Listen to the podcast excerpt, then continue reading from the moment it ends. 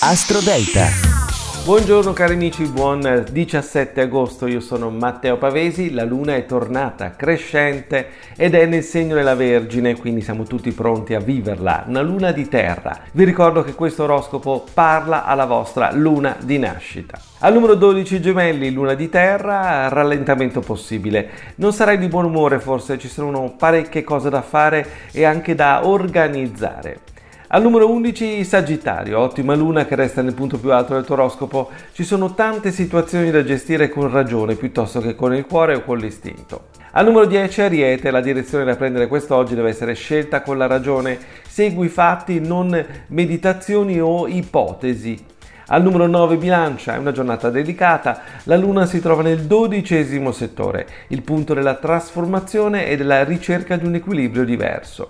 Al numero 8 scorpione, sarà una giornata intensa per lavorare sulle novità. Vero è che le stelle ti invitano a vivere con attenzione quello che succede quest'oggi e non andare quindi troppo lontano.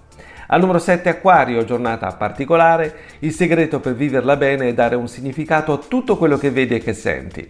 Al numero 6 Pesci, attento, è la giornata dove la luna sarà in opposizione nel segno davanti al tuo. Ciò significa che l'energia sarà un po' altalenante e sarai forse chiamato a rapporto dalla persona che ami per un chiarimento.